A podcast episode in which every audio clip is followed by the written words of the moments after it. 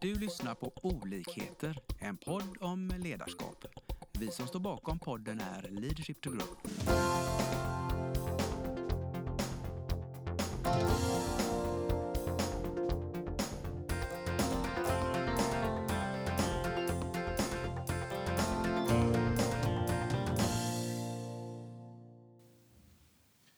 Välkomna ska ni vara till dagens podd som vi kallar Lek och läk.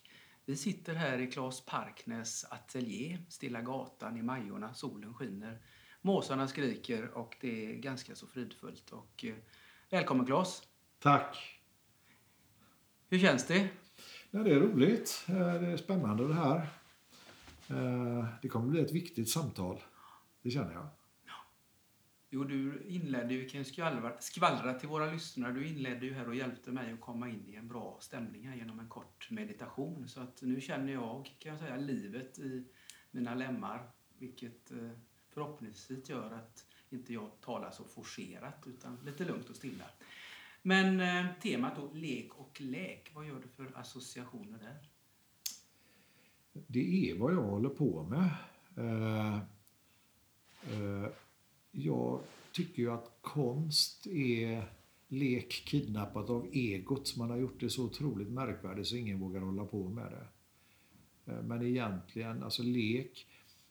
Barn växer inte för att något nytt kommer till.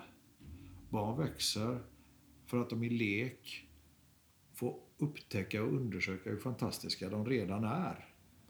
Det är varat essensen i människor som visar sig i lek. Eh, varat heter ju esse på latin. Det är därför att intresse är ett interesse. Att interagera med essensen i sig själv. Och välkomna det, den gåvan jag redan har fått. Jag höll på, precis som många andra, och försökte bli en massa saker jag inte var. Okej. Okay. Men vilket otroligt slöseri. Eh, Lars, det kommer inte räcka med din livstid för dig för att ta emot den gåvan du redan har fått. Så fantastisk är du från början. Och vilket otroligt slöseri det skulle vara om du försökte bli något istället för att ta emot det du redan är. Lite hisnande tycker jag. Verkligen hisnande. Och, och det kan också väcka en väldigt sorg att vi har väldigt mycket övergett leken. Eh, barn tränas ju in i skolan att bli någonting istället för att undersöka det de redan är. Och leken har kommit på undantag. Mm. Och det går faktiskt inte att bli en vuxen människa om man inte är i lek. Lek är ju kärlek. Man upptäcker vad man är. Man upptäcker vad man älskar. Alla utan undantag kan det de älskar. Men hur var det man älskade det? Jo, man leker det för att älska det. Så det är leksidan av detta. Men jag har lagt märke till, precis som det var för mig, men jag har också en del privatelever och andra människor som kommer hit att, som jag hjälper lite grann. Att det är lätt att ta sig till inspirationen, men det är rätt svårt att stanna där. För att när du tänder ett ljus får du också veta att det förut har varit mörkt. Och för att slippa se det mörkret så blåser du ut ljuset. Det är vad de flesta gör. För kärlek är kärlek och inspiration, och när du når essensen i dig själv, du når ju en upplevelse av att jösses, jag är inte av denna världen. Och det är sant, vi är inte av denna världen. När du når den upplevelsen så kommer också sorgen över att du inte har fått vara så fantastisk som du är. Så ibland behöver kärlek bli till kärlek. Att du, an- ja, att du använder inspirationen till att läka och röja din källa fri från sorger över att du inte har fått vara dig själv. Mm. Så för mig är det viktigaste arbetet att röja källan fri. Inspirationen används till det. Jag har full inspiration hela tiden, varje dag, alltid. Men jag gör inte arbetsbeskrivningen för den.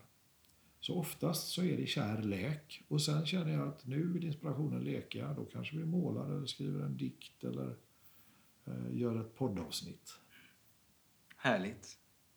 Vi tittar ju lite, när jag kom in här första gången så var det en tavla som var under vardande. Eh, och den stannade av lite, men är den på gång nu igen? jag bestämmer inte. Faktiskt inte. Det är inspirationen som bestämmer i min ateljé. Claes Parknäs har inte så mycket med det här att göra. Det är nästan genant varje gång jag ska signera en målning. För så fint kan inte jag måla, känner jag. Det målas igenom mig. Nej, jag tror inte den, jag tror inte den har varit på paus någonsin. För ibland eh, behöver målningen kommunicera med mig och jag med målningen. Och det tar tid för mig, tröga Claes Parknäs, och fatta vad det är inspirationen vill. Och då är vila från målningen ett sätt att arbeta med den. Det krävs inte också lite mod där att våga släppa? Ja, men det har jag lärt mig, tycker jag. Eh, Att släppa en målning, att inte överarbeta det, menar du, eller? Lite så. Ja.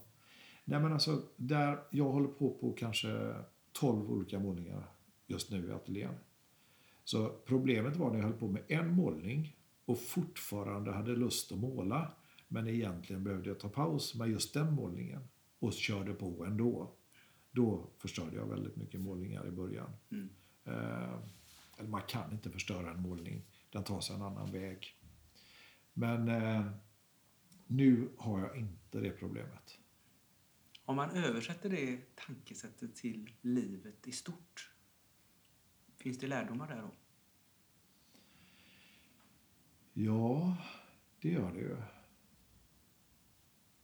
Det gör ju att, om vi säger att tavlan är livssituationen och inspirationen är mitt liv, så kan jag alltid vara med, vid mitt liv, men jag behöver inte vara i livssituationer. Jag har aldrig varit mina livssituationer. Jag har heller aldrig varit min reaktion på livssituationerna. Utan jag är aktionen ur livet. Så om jag ser till att hålla mitt hjärta öppet, så kan jag vara i den närvaron och det öppna hjärtat oavsett livssituation. Oavsett målning. Det låter svårt. Men detta är det lättaste som finns. Det är ett missförstånd att livet är svårt. Att överleva är väldigt svårt. Och att från att överleva, ta sig till livet, kan också vara svårt. Men att leva är det enklaste som finns. Det låter hoppfullt. Problemet är komplicerat, men lösningen är enkel. Intressant. Men då tillbaka till det här med, med mod. Är det inte bra att vara lite vågad och testa en ny väg i nuet? Som jag ser det finns det bara en väg i livet. Eh, och den går inte ens att testa. Den går bara att gå. Och alla andra vägar leder egentligen till den här. Och det är att gå en hemväg i livet. Och min hemväg började med att jag gick bort ifrån mig själv. Jag var tvungen att gå så vilse så att jag fick fatt i min hemlängtan för att vända hem och börja gå tillbaka till mitt hjärta och få vara den jag är. Det handlar mycket om hjärtat. Faktiskt inte. Jag, jag säger det, men det är egentligen ett missförstånd, för jag är inte mitt hjärta, jag är mitt medvetande. Hjärtat finns i mitt medvetande. Medvetande, jag är inte religiös, men medvetande är ju medvetande. Det hör man ju på ordet. Och det är ju att följa sin inspiration. Närvaro, att näras ur varat. In spirit, inspiration. Så det är ju att våga följa det som inte är av denna världen, in i denna världen. Där har vi modet i alla fall, att, att våga lita på någonting. Alltså så här, att inte göra detta, då behöver man vara jävligt modig och våga riskera. Mm. Gör du det här så riskerar du ingenting, tvärtom. Eh, innan jag hittade detta äventyret, där man inget äventyrar, så hittade jag på massa äventyr. Mm. De behövde mod. Mm. Men det var egentligen distraktioner, kan man säga så. Verkligen, verkligen. Ungefär samma som du beskrev med ljuset här i början. Att, att, att man kan använda ljus som distraktion. Ja. Ja. Man kan använda lust som distraktion. Vi använder ju näst, nästan de mesta av våra aktiviteter kan vi använda som distraktion.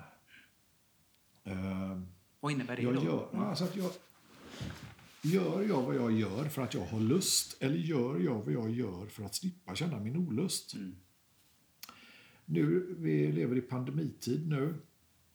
Eh, det väcker väldigt mycket rädslor hos människor. Eh, det väcker rädslor. Det är skillnad på att bli rädd och att få veta att man redan är rädd. Mm. Eh, det, rädslor är inget problem. Människor säger att det finns, om det inte vore för våra rädslor. Men problemet är om vi är rädda för våra rädslor och börjar förtränga dem. Då kan vi inte skilja på skrämmande från farligt. Och, och vad, leder, vad leder det till? Det leder till att du har en maktlöshet i dig. Eftersom du inte kan identifiera faror. Och den maktlösheten försöker du kompensera genom makt. Trump och jag själv och hela västerländska kulturen har lärt oss att göra så här. Mm. Men makt hjälper inte mot maktlöshet. Bara kärlek och läkning hjälper mot upplevelsen av maktlöshet. Låter så enkelt. Det är jätteenkelt. Grejen är så här att jag kan ingenting själv av det jag pratar om. Jag håller på att lära mig de här sakerna. Och det tar tid att lära sig det. Men det här är det enklaste som finns, för det här är livet. Jag, jag, jag gick runt hela tiden i en ansträngning. Jag tror jag la åttio till nittio procent av min energi på att slippa känna mina känslor. Förtränger dem? Ja, alltså den här rädslan jag pratar om som växer i människor nu. Mm. Vi får en möjlighet att bearbeta en rädsla som vi går med. Och om jag kan känna mina rädslor så blir jag inte rädd för att vara rädd och skapa inte det här problemet. Utan då blir jag istället rädd om. Det är kärlek. Att yes. jag är rädd om mig själv, att jag tittar mig för när jag går över gatan. Det är inte konstigare än så. Nej. Men när vi är rädda för att vara rädda och lagrar massor med, med, med rädsla och vi har en skräck med oss från början väldigt ofta mm. eh, att komma in i denna världen. Så för att undvika att känna den skräcken så lever vi i en vilja eller en motvilja förklädd till en vilja. En motvilja mot mm. den här skräcken. Och vi har haft en hel kultur som har lärt oss detta. Den här civilisationen egentligen så är den en tiotusen år lång berättelse som vi har hört. Vi hör den fyrtio gånger om dagen så vi vet inte ens om att vi hör den. Mata på. Men den bygger på en enda mening och det är att livet inte räcker till för livet. Så du måste överleva det. Och om du inte är med oss och bara överlever livet så får du skylla dig själv. Då tvingas du bo i en grotta och bli jagad av sabeltandade tigrar. Att vi inte får Oj. vara med. Mm. Så det här är en kultur som har en gemenskap som bygger på att du ger upp dig själv. Yes. Och det här har vi hört i tiotusen år så ingen vill vara med i det här. Än Men en motvilja ja. mot att hamna i den här grottan och bli jagad av sabeltandade tigrar gör att vi förklär den motviljan till en vilja. För vilja och kärlek är samma sak. Och om vi följde våran vilja så skulle inte världen se ut så här. Spännande. Jättespännande. Och det är det jag menar, så det är så otroligt viktigt att våga känna på vad det är för rädsla man har och sakta läka den. Alltså man kan säga att vi har en tryckkokare och vi är rädda att locket smäller av. Så vi är mm. rädda för mm. rädslan. Men att hitta en, den där säkerhetsventilen och börja pysa mm. ut den där rädslan och umgås lite gärna med den. Så rädsla blir något naturligt att du kan vara rädd om. Mm. Hur, började, där, ja. Hur började du med det? För det liksom låter ju lätt. Men... Nej, men det var det där jag sa. Att, att jag, åttio procent av min energi gick till att slippa känna mina känslor. Eh, att, att undvika läkandet faktiskt. Mm. Eh, men att komma dit och man... känner sina känslor och är ledsen när man är ledsen och gråter tills det blir bra igen mm. som man var från början, det är det enklaste som finns ja. Och då lägger man ingen energi längre på att undvika läkningen, då läker man lite stund och sen är man glad igen man och så går in följer i man sitt hjärta mm. går in i det, pyser lite och... precis uh, nej men jag från början uh, Det är lika bra, jag har ingenting att dölja här. Eh, jag kände ju att sättet jag levde på var helt fucked up. Mm. Och anade att jag inte var det. Du hade en känsla ändå, en förnyelse. Ja, ja, absolut. Eh, så jag gick, jag gick till en terapeut och bad om hjälp. Mm. Jag har gått flera gånger omgångar mm. i terapi i mitt liv. Men det handlade väldigt mycket om att jag behövde lära känna mig själv. Istället för att tänka mig vad jag behövde vara. Jag gick runt med lilla Claes i handen mm. hela tiden och frågade, är han välkommen här? Är han välkommen här? Är han välkommen här? Är han välkommen här? Och det var ju inte att leva. Nej. Uh, och, så jag behövde lära mig att känna mina känslor. Uh, jag... jag hade jättedålig kontakt med mina känslor överhuvudtaget. Mm. Och det, anledningen till det var att jag behövde förtränga mina känslor för att klara av hur jag hade det som barn. Mm. Men jag ville inte leva i barndom längre. Nej. Så jag ville inte leva i reaktion på det förflutna hur jag hade det som barn. Nej. Utan jag ville vara i en förlåtelse, förlåta, ja, ja. en förlåtelse att vara mig själv nu ja. och leva i en aktion. Underbart. Så det är ju befriat. Alltså när jag ja. inte längre lever i reaktion på min uppväxt eller inte i reaktion på den här kulturen utan i aktion i mitt hjärta. Mm. Då är jag fri. Jag blir alldeles, nu blir jag berörd här för jag tycker det, det är just mm. den här vändningen som kommer då. Som, ja. det, det måste ju varit en härlig känsla även om det var läskigt. Alltså jag... Den där vändningen, det är på något sätt som den alltid har pågått från första stund. Du vet så här. Det är väldigt lätt att lägga hjärtat på hyllan mm. för att skydda det. Mm. Gjorde vi det en gång. Och så byggde vi upp en nödlösning ja. för att kompensera att vi hade lagt hjärtat på hyllan. Och vi provade med ett annat jobb, en yngre fru, en ny bil. Ja. Vad vi än lägger i den boxen så är det fortfarande bara en nödlösning mm. för att vi la hjärtat på hyllan. Och vi behöver förstå att vi var så kloka och la hjärtat på hyllan för att skydda det under en period. Ja. Som barn så du kan inte förändra dina föräldrar.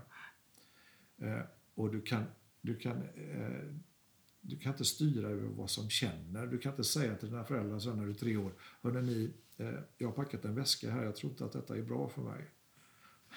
Utan vad du kan kontrollera är hur mycket du känner av vad som händer. Mm.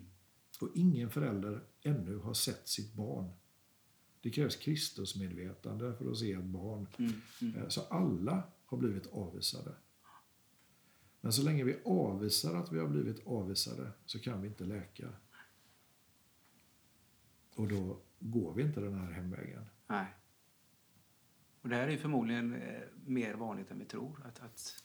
Alla. Jag vet ingen som, som inte... Alltså, det här... ser ju det som kallas arvsynden till. Mm. Det är ju det psykologiska mönstret som går i arv generation efter generation. Eh, och det, det psykologiska mönstret har bara ett enda syfte. Det är att vi ska slippa känna smärta. Och det gör att du bygger upp ett ego för att stå ut med arvsynden. Men mm. då blir det också en del av arvsynden och du inte gör upp med ditt ego. Då fortsätter den evigt. Precis. Mm. Man skulle kunna säga att arvsynden manifesterad kollektivt heter civilisationen.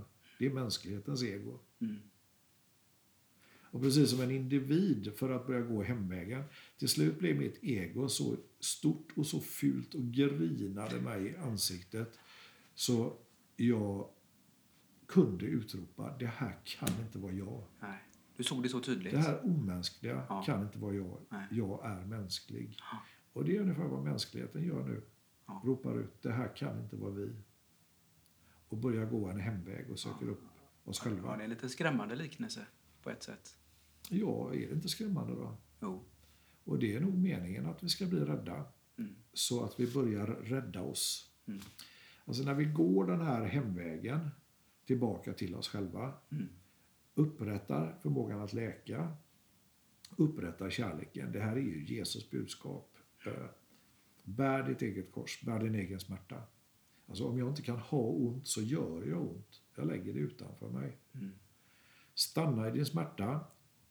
Min Gud, varför har du övergivit mig? Säger till och med guden till Gud. Så smärtsamt och jobbigt är det. Det är ja. nästan outhärdligt. Ja. Men att överlåta sig till smärtan och stanna i ja. den. Istället för att undvika den. Och precis. Då genomlider ja. du den. Istället för att fastna i lidandet. Och, det är väl och livet ett, kan återuppstå. Och detta är varje stund i en människas liv. Så en nyckel här, det är som du säger, det är för att vara tydlig mot de som så alla hänger med. Genomlidandet är en, en nyckel. Ja, vi har ju trott i tiotusen år att vi slipper lidande om vi undviker smärta. Mm. Det är ju hela gamla testamentet som handlar om det. Mm. Men så kommer plötsligt Jesus och säger, för att slippa lidandet så behöver du möta din smärta och genomlida den mm. och återuppstå på andra sidan. Mm. Och det här tvåtusen år efteråt har vi fortfarande lite problem att förstå då. Men mer och mer förstår det. Jag menar, jag föreläste om samma saker sedan jag var i tjugoårsåldern. Ingen kom. Jag visste ingen som tänkte på sådana här saker Nej. överhuvudtaget. Eh, idag är jag ute och föreläser på storföretag och prästutbildningar. Och jag var borta här vid korvtanten i korvkiosk här i Majorna. Härligt. Och då började hon prata existentiella frågor med mig. Hallå, jag vill bara ha en korv. Det är liksom en helt annan situation idag. Det har hänt grejer. Det är det som är så fantastiskt, att den här arvsynden, när vi upprättar kärleken och läkningen, när vi bryter arvsynden, så är den för alltid bruten. Det finns en grupp maneter i Söderhavet som håller tummarna för våra poddmöten här. För att allt hänger ihop. Och de är när vi räddar oss själva så räddar vi världen. Världen räcker för våra behov men inte för våra begär. Och när jag söker upp mig själv så landar jag i mina behov och känner efter vad jag verkligen behöver.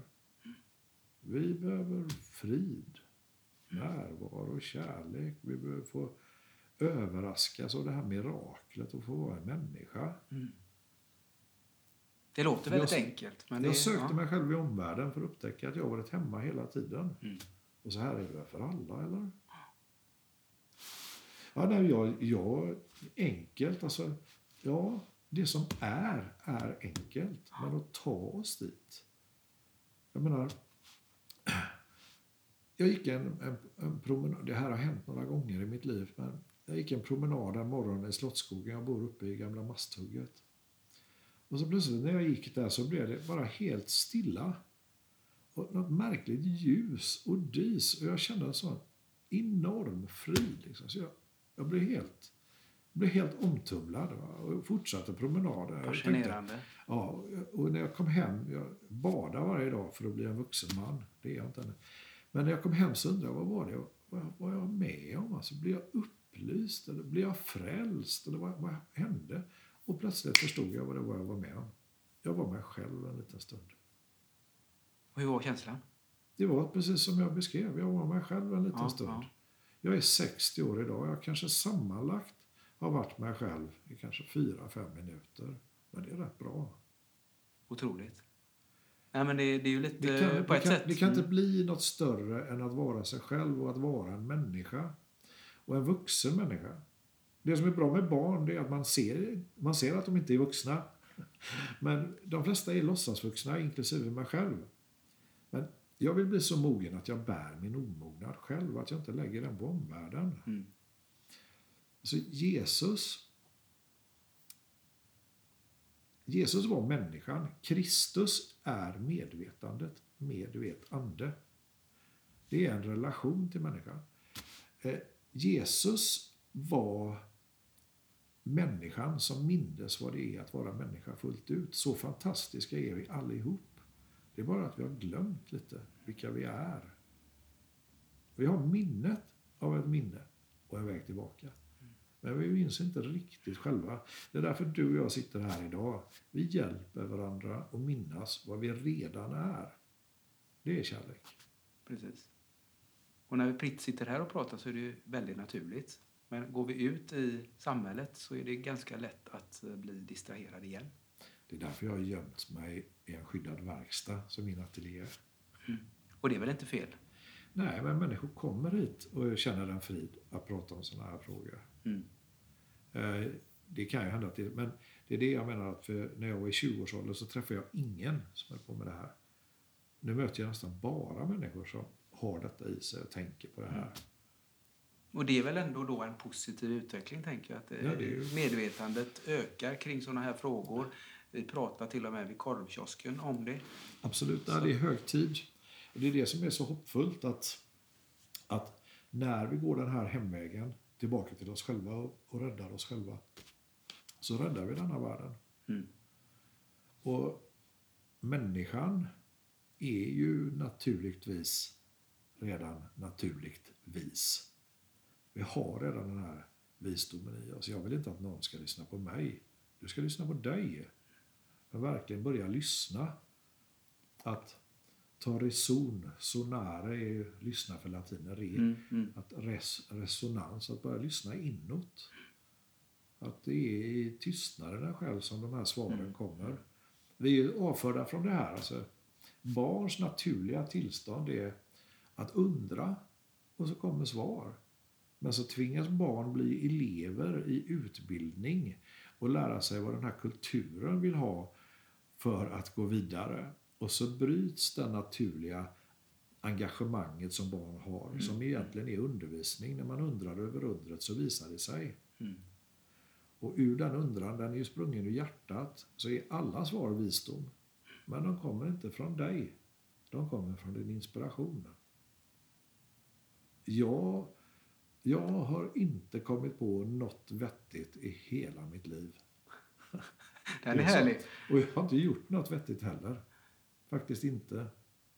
Men i takt med att jag röjer källan fri, det är jag bra på, så kan det komma någonting vettigt igenom mig. Mm. Jag skulle nog vilja påstå att Claes Parknäs egentligen är ett fuskbygge. Det finns något bättre som kommer ja, igenom. Men det stannar i det här rummet, så det är ingen som får reda på det. Det är jättebra. Jag vill inte att det kommer ut. Nej. Men det, jag tänker, vi ju vi har varit med i matchen ett tag, och eh, det här med att röja källan fri, finns det några knep där för att göra det lite lättare? För man ska inte vänta med det, låter det som. Nej, men jag tänkte på det. Du, du nämnde här att kanske en del yngre människor lyssnar på den här podden. Och en sak som var för mig, och också som är alla människor jag känner som lever närvarande idag och lever ur sitt hjärta, alltså följer sitt engagemang istället för att leva en ambition. Ambition är ju att uppfylla någonting annat för att få makt eller status. Liksom. Men att, att göra det man älskar, undersöka vad det man älskar. De jag känner som gör det idag, de har alla utan undantag varit längst ut på grenen, där man inte kan komma längre ut. Ja, kan du där beskriva de, det så, så lyssnarna mm, förstår vad vi ja, menar? Där de måste fråga sig, vill jag leva? Mm. Alltså det kan vara en sjukdom, det kan ha hänt mycket hemskt, det kan vara depression eller någonting. Va?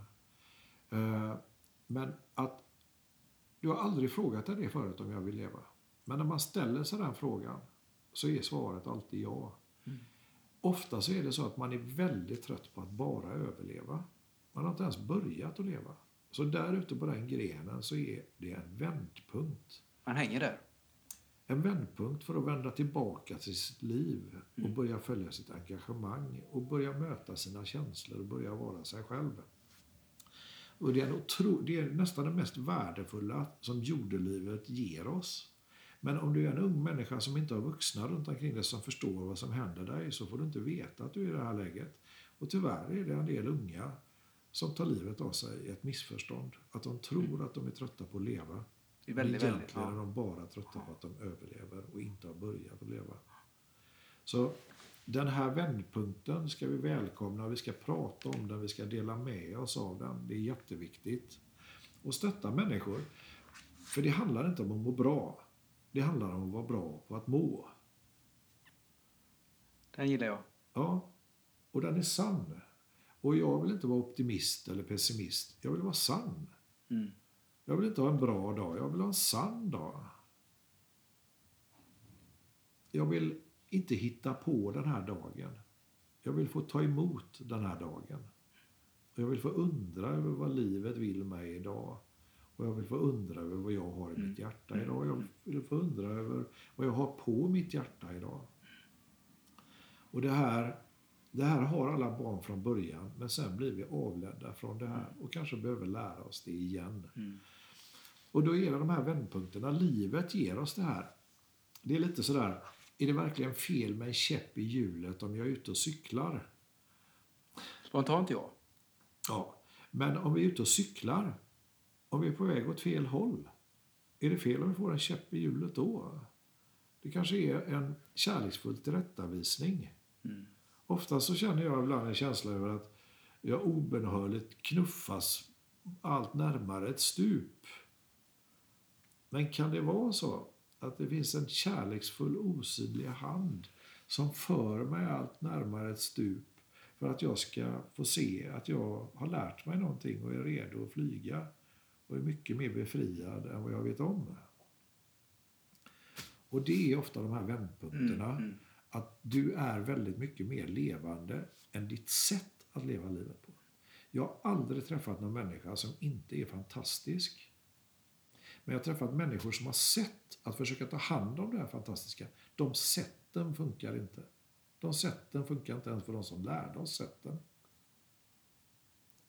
Så vi ska inte lyssna på våra föräldrar om inte det är så att de är sig själv och är visa. Mm. Deras sätt har inte funkat för dem. Och de kommer inte funka för oss. Vi behöver hitta våra egna sätt egna. att välkomna oss själva. Och då är det otroligt viktigt att känna sina känslor. Först när jag, att känna är en handling. Ibland kommer en känsla. När den känslan kommer så är det så lätt att jag distraherar mig. Mm. För den är svår. Mm. Så jag försöker undvika den. Men kan jag stanna i känslan så kommer den lätta. Och istället så kommer jag själv. Så kommer den frid. Kommer det, ja. Och vi lever i ett väldigt missförstånd. Och till och med erfarna psykologer lever i det här missförståndet. Och det är vad som är känslor. Glädje och frid. Det är inga känslor. Det är upplevelser. Upp med livet. Vi är glädje och frid. Det är inga känslor. Känslor är sunda reaktioner på livssituationer som inte har låtit mig vara det jag är. Glädjen och friden. Och du, du säger, de är sunda i allmänhet, de känslorna. De är jättesunda. Ja. Ingen människa har haft en känsla som beskriver vem de är.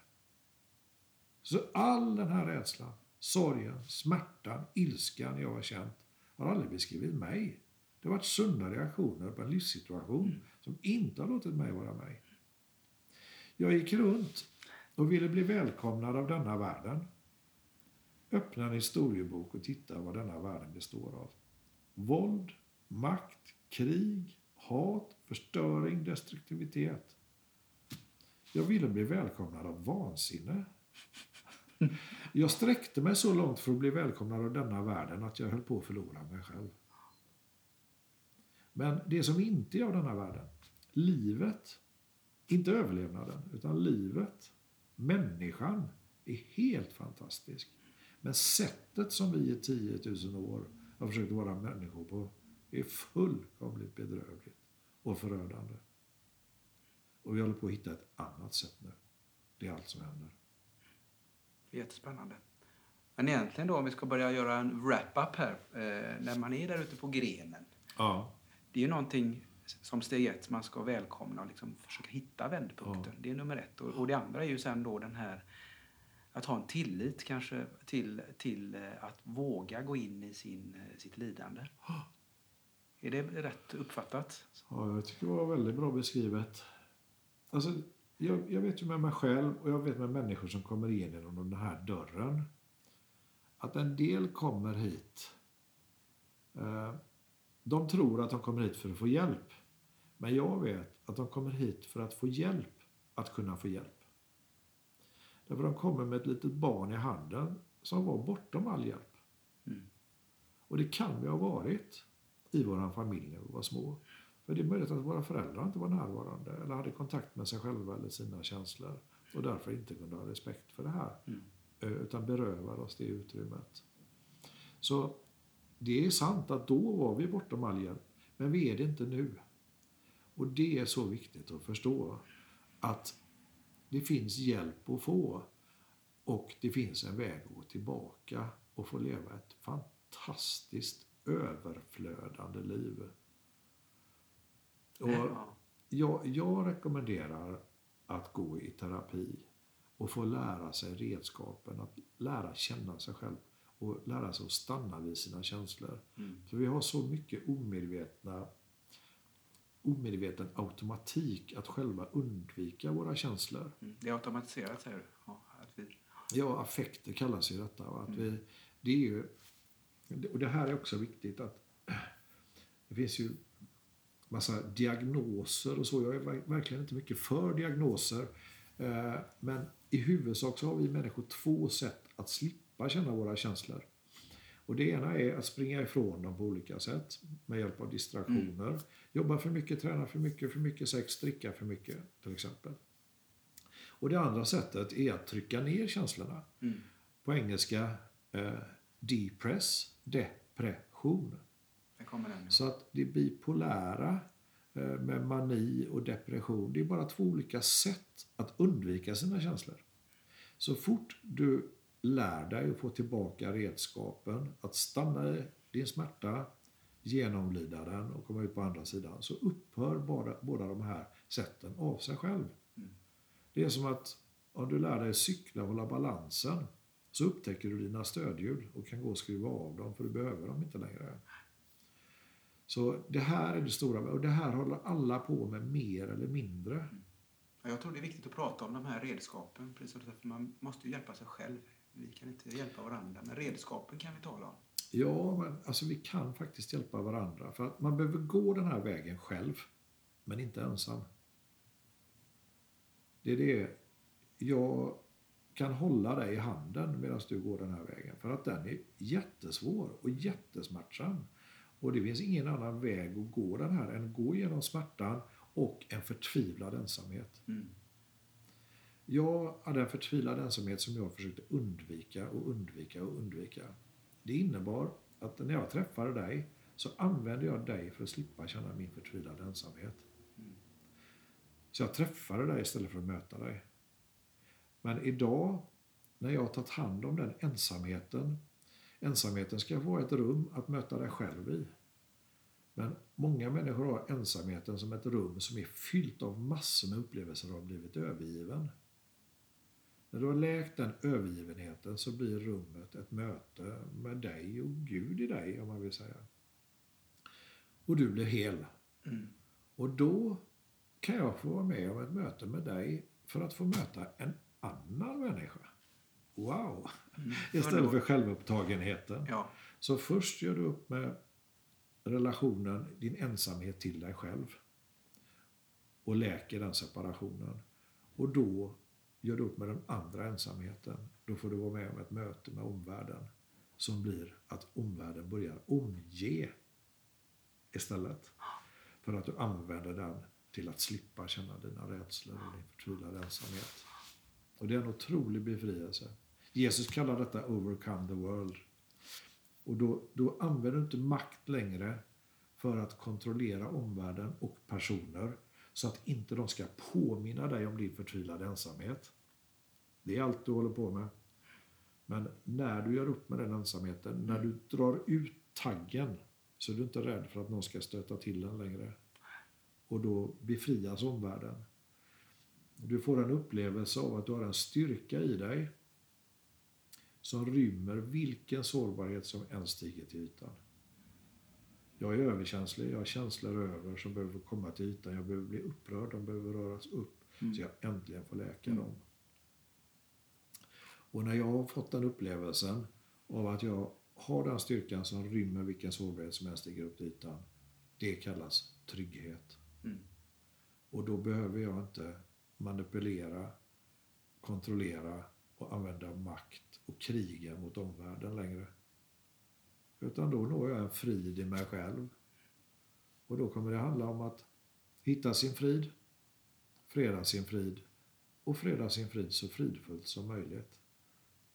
Underbart. Nej, men jag känner när vi pratar här, det blir ju någon form av frid i rummet här. Och på något sätt hjälper du mig att reflektera med de här redskapen. Så att det, det skapas ju någonting eh, gemensamt här som, är, som, som liknar tillit.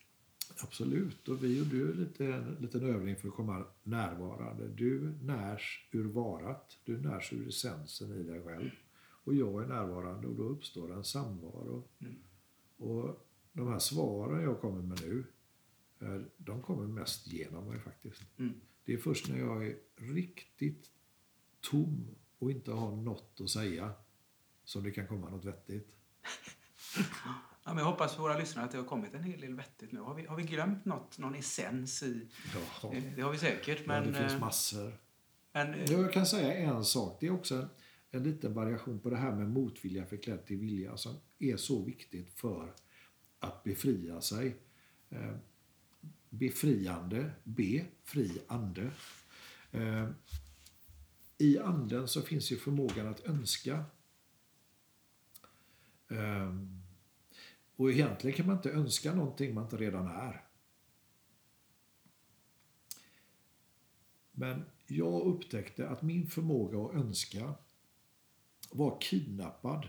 Jag hade en önskan på första plats hela tiden som jag inte var medveten om. Som alltid tog över förr eller senare. Okay.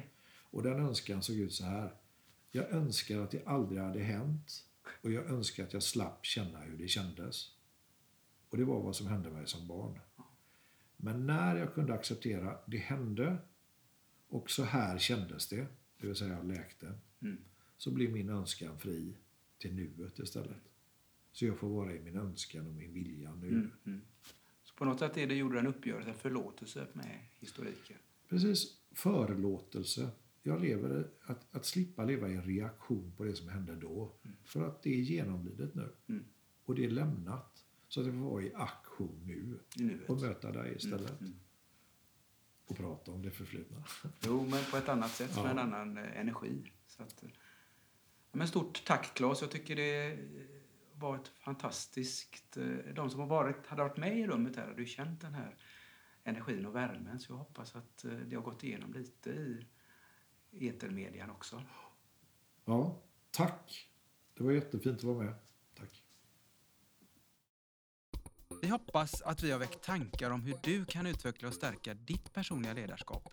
Följ oss gärna på våra sociala medier där vi heter Leadership to Grow.